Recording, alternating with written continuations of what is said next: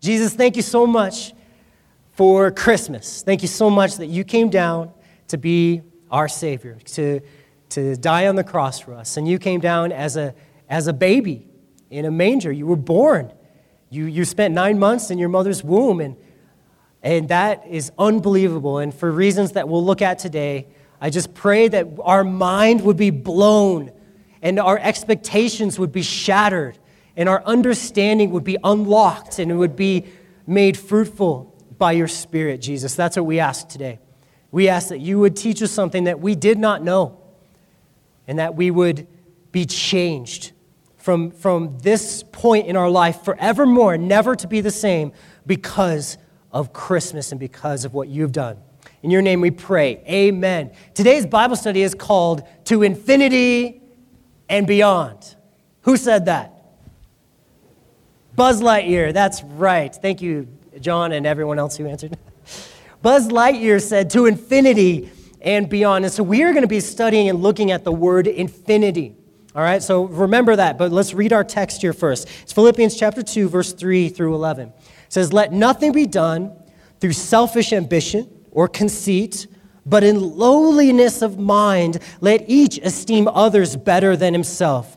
Let each of you look out not only for his own interest, but to also for the interest of others. Let this mind be in you, which was also in Christ Jesus, who, being in the form of God, did not consider it robbery to be equal with God, but he made himself of no reputation, taking the form of a bondservant or slave, and coming in the likeness of men, he became a man.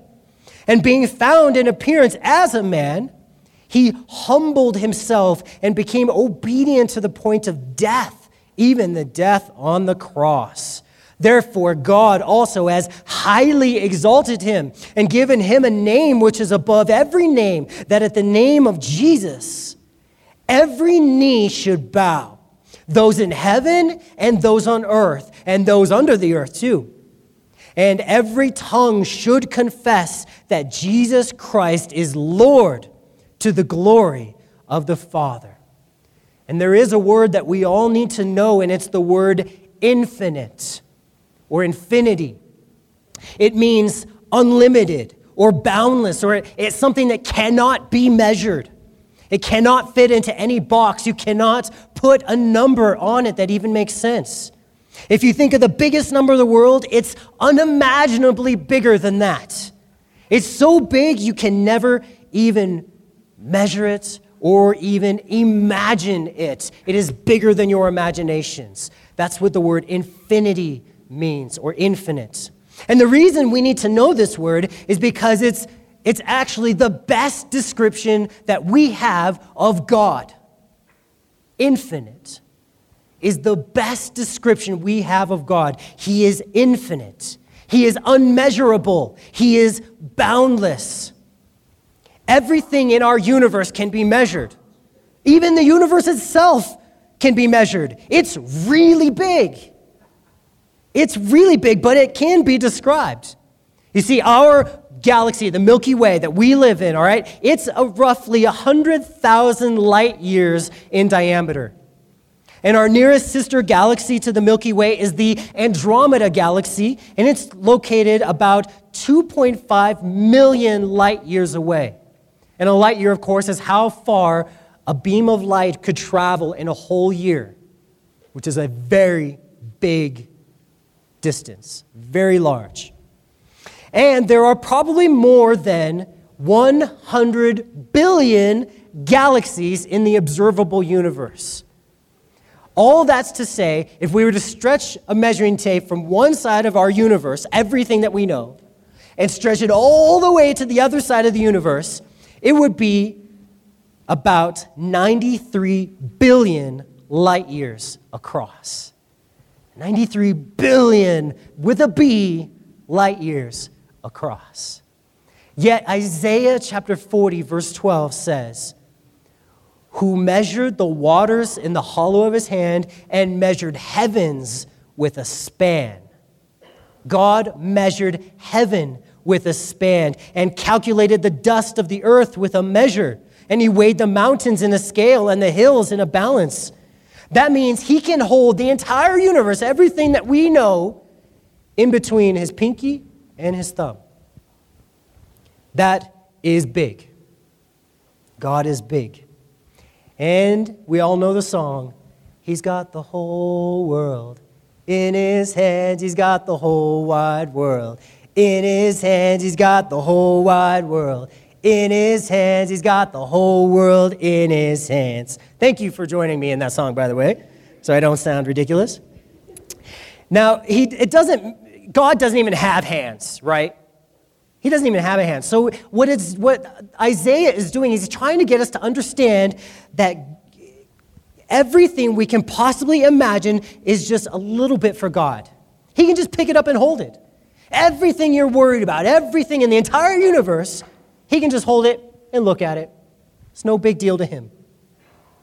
It says He calculated the dust, which means it's not just about size. God isn't just big. I mean, Andre the Giant was big, sumo wrestlers are big. God doesn't care about being big, it's about intelligence as well. He can calculate anything. His intelligence is infinite as well as his bigness, you could say. Well, Jesus is God. Did you guys ever hear that before? Tell your neighbor, Jesus is God. Which means Jesus is infinite. He's that big guy. He is bigger. Jesus is smarter. Jesus is greater than we can imagine. He, was, he existed long before he came as a baby in a manger. And his glory is infinite. His awesomeness is infinite. Every angel, every man are only like ants to him. In fact, they're probably even lower than ants. They're probably like worms. Do you guys like worms? You've never had a football team who said, We're going to be the mighty worms, have you? Because they are the, the most shy and the most weak of all the animals worms. That's what we probably are to God. Just low, underneath the dirt. They don't even get on the top of the dirt, they're below our feet that we walk on. What do you call it when worms take over the world? global warming.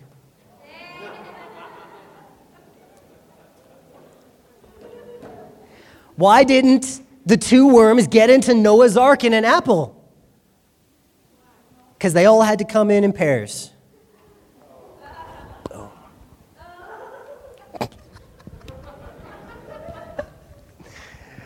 That was awesome. Jesus is so great. He's so wonderful that we're all just dust before him. You know, he has no need for any of us. We can't add to him any blessing or profit. We cannot even comprehend him or understand him. As Jonathan Edwards says, who's a great preacher hundreds of years ago, it says, He is the sovereign Lord of all. He rules over the whole universe and does whatever He pleases. His knowledge is without bound, His wisdom is perfect, and none can circumvent it. His power is infinite. Infinite, remember that word. And none can resist him. His riches are immense and inexhaustible. His majesty is infinitely awful. Not awful in bad, but awful in full of awe. He is so infinite. And if he were to show himself to men, get this, none could resist him. Not a single person could look away from how glorious and infinite and wonderful He is. Yet we would all probably just die from the absolute splendor that we're looking at. We would all faint from too much input or stimulus into our eyes and our brains and our hearts. Our finite brains, our limited senses, have no way to even comprehend or even explain what we would see him if we saw him in his glorious form. This is our Jesus. He is infinitely high. In Isaiah 57 15, it's my favorite verse. It says, For thus says the high and lofty one. God is describing himself, and he says, I am high and I'm lofty, who inhabits eternity. which means time itself isn't even big enough to hold God. He's so, out, he's so big and he's so wonderful, he's outside of time. He inhabits eternity. His name is holy. He says, I dwell in the high and holy place. Means he, he just lives, he dwells, which means he's totally fine all by himself. No one's even worthy enough to be with him.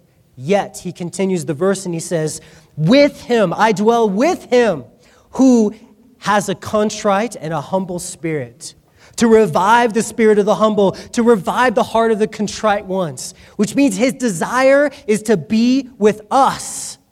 He's great, awesome, and mighty and wonderful, but he wants to be with us. Jesus longs for a relationship with the most brokenhearted, bruised, messed up, and the weakest people in the world.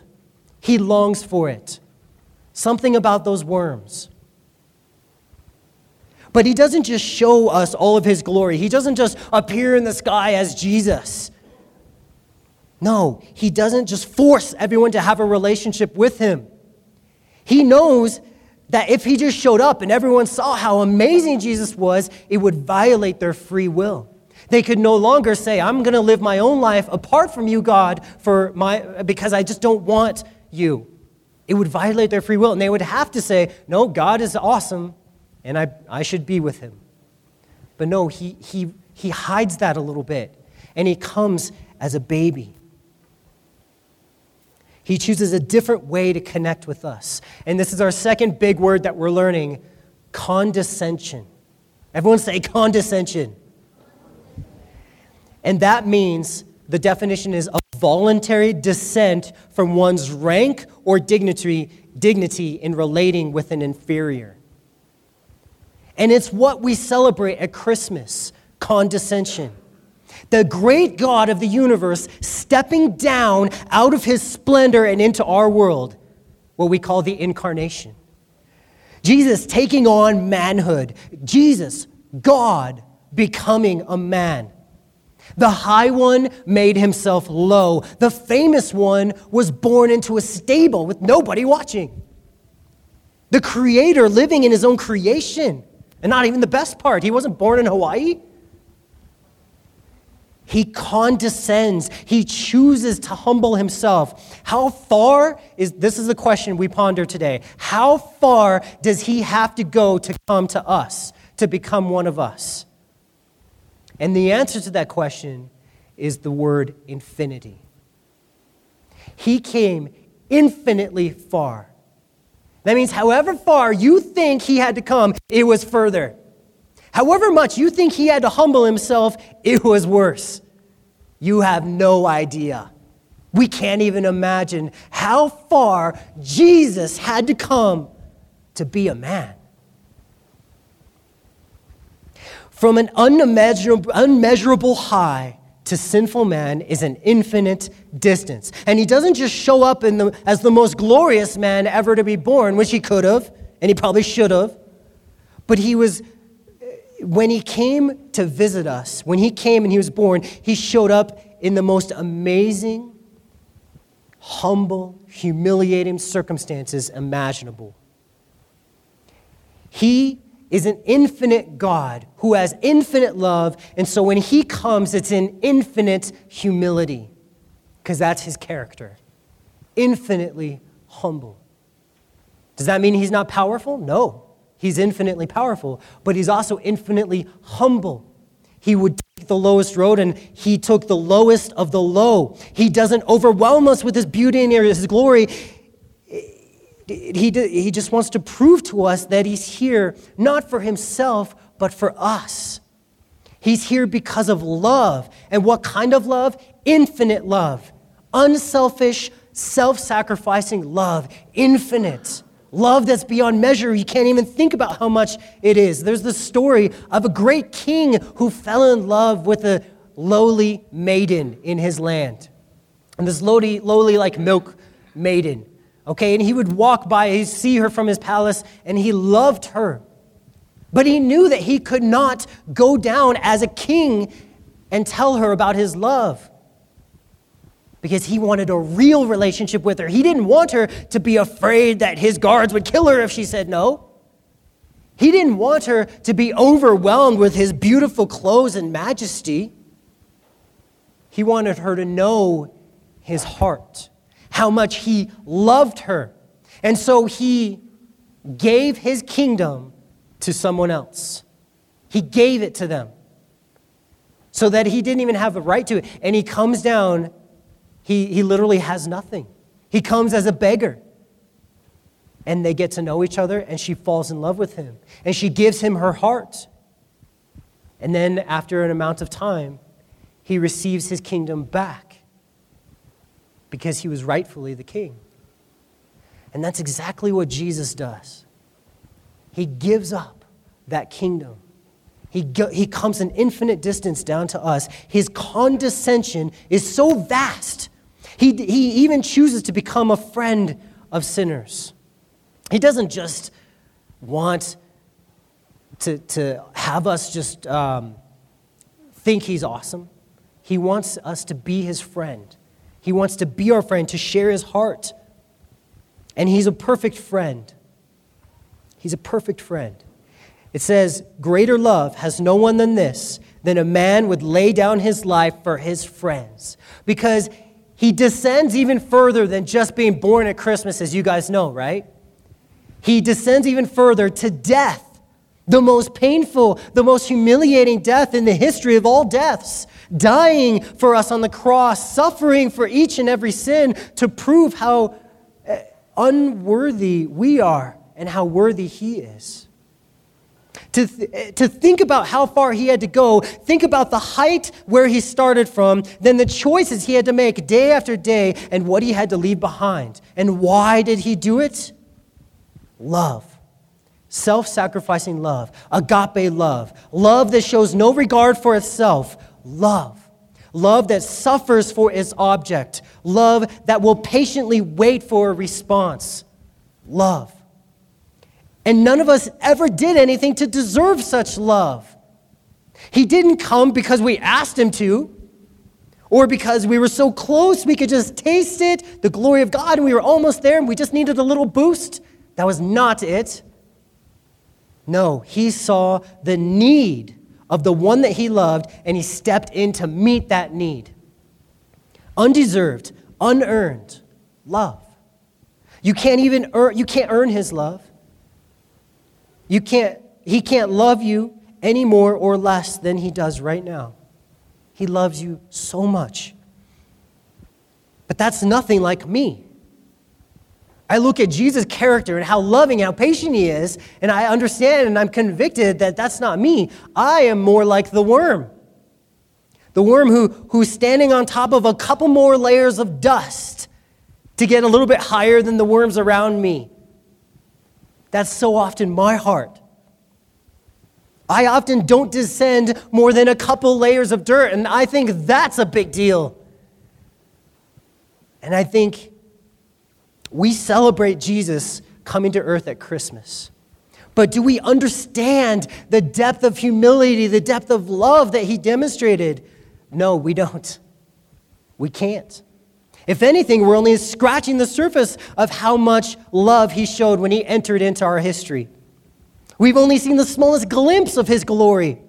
How could we ever know the heights where love started? How could we ever know the depths which he plunged to love us, the suffering and the humiliation? How could we know it? I don't know.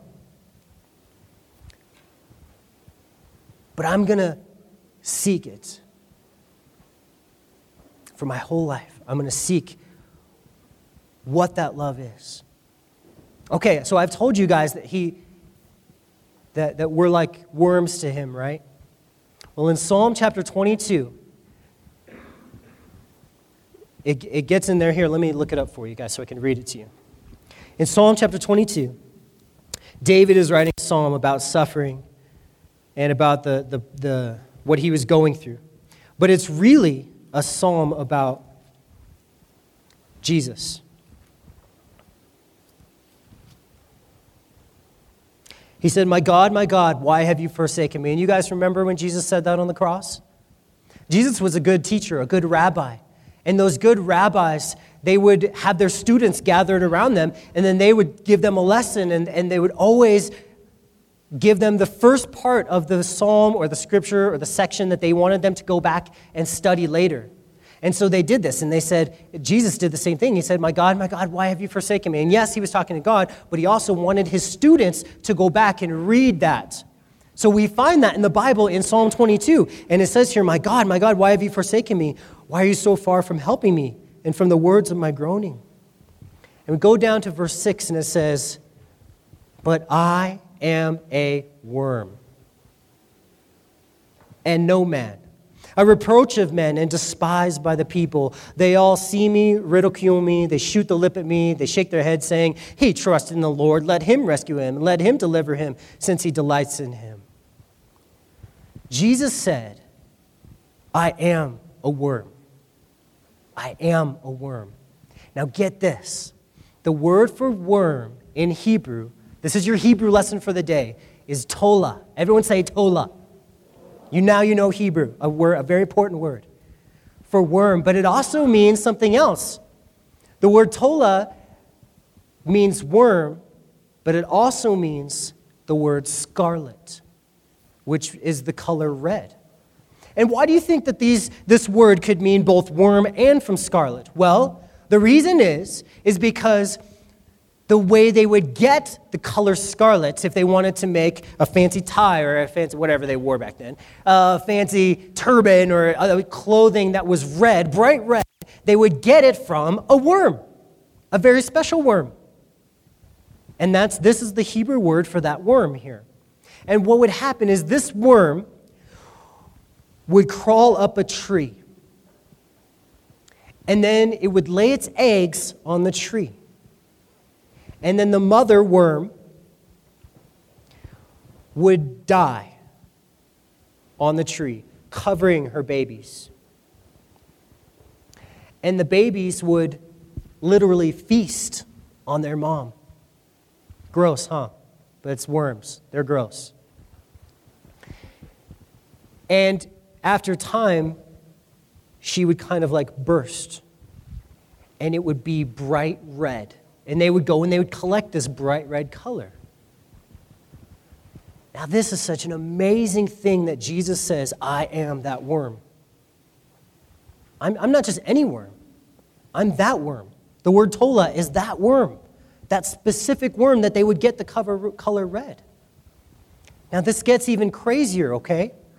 When Jesus died on the tree for us, we were able to be born again. And how do we live? We live by Jesus. We live in Jesus. It's like he said, if you eat my body and drink my blood, you will have life, right? That's why we have the communion table here. We're not actually eating the body and the blood of Jesus, but it's a spiritual thing. We're remembering what he did for us. And this worm, this gave her life for her babies. Now, the best thing is, after the, the, the scarlet uh, explosion, you'll call it on this tree, that, that all that scarlet stuff would, would dry. And the coolest thing is, after three days, it would change color. And I want to give you one guess. What color do you think it changed? White. It would become pure white like snow. It would dry out, all the color would leave it, and it would fall to the ground like snow. This, this leftovers of the worm. And that's exactly what Jesus does for us. He washes us with his blood. We have life through his blood. Because he decided to become the worm for us, we have life through him. And then what happens to us? We become white as snow just like we never sinned. And we, we're imagining, we're thinking about the word infinity today.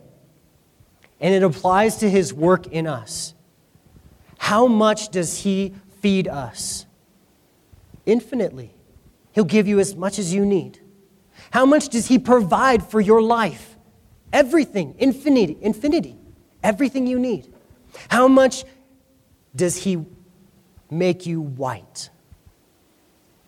He will cleanse you of everything, every sin, Every mark and stain that, that looks so horrible in our hearts, He cleanses us perfectly and infinitely.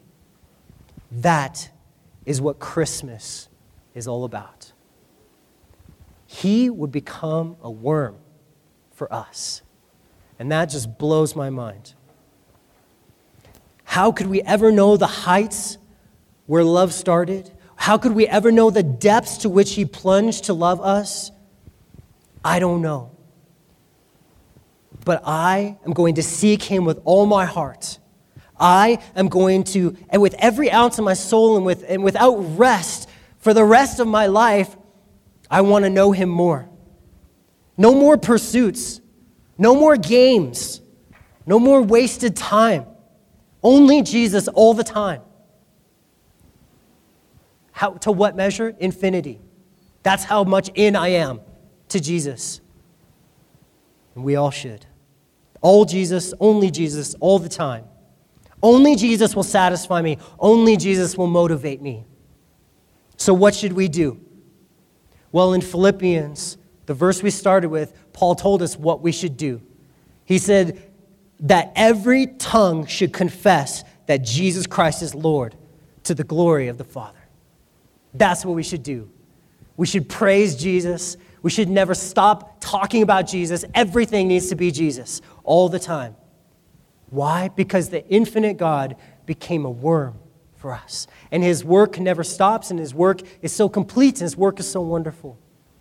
And today is a very special day where maybe you, you haven't thought about it that way, and Christmas to you is about the presents or about doing something nice for people or any of these other things. But maybe today is a day where you finally understand something about Jesus that's new. Something about what he wants to do for you and how big and important he is. And so it's an opportunity for us to, to say, I want Jesus in my life. So let's all stand up. We're going to sing a couple more songs. We're going to have communion over here. So during these songs, come up, at, at, whoever wants to come up at whatever time and, and take communion.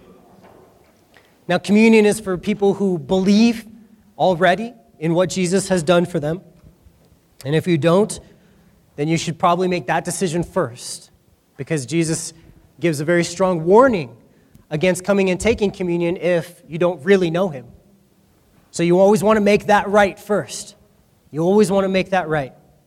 And this is the opportunity to, to do that. So if you have gone your whole life, or maybe you, you believed this long ago, but you've wandered or strayed, but you need to remember that God came down and died for you. And if you believe that, you can accept his washing today.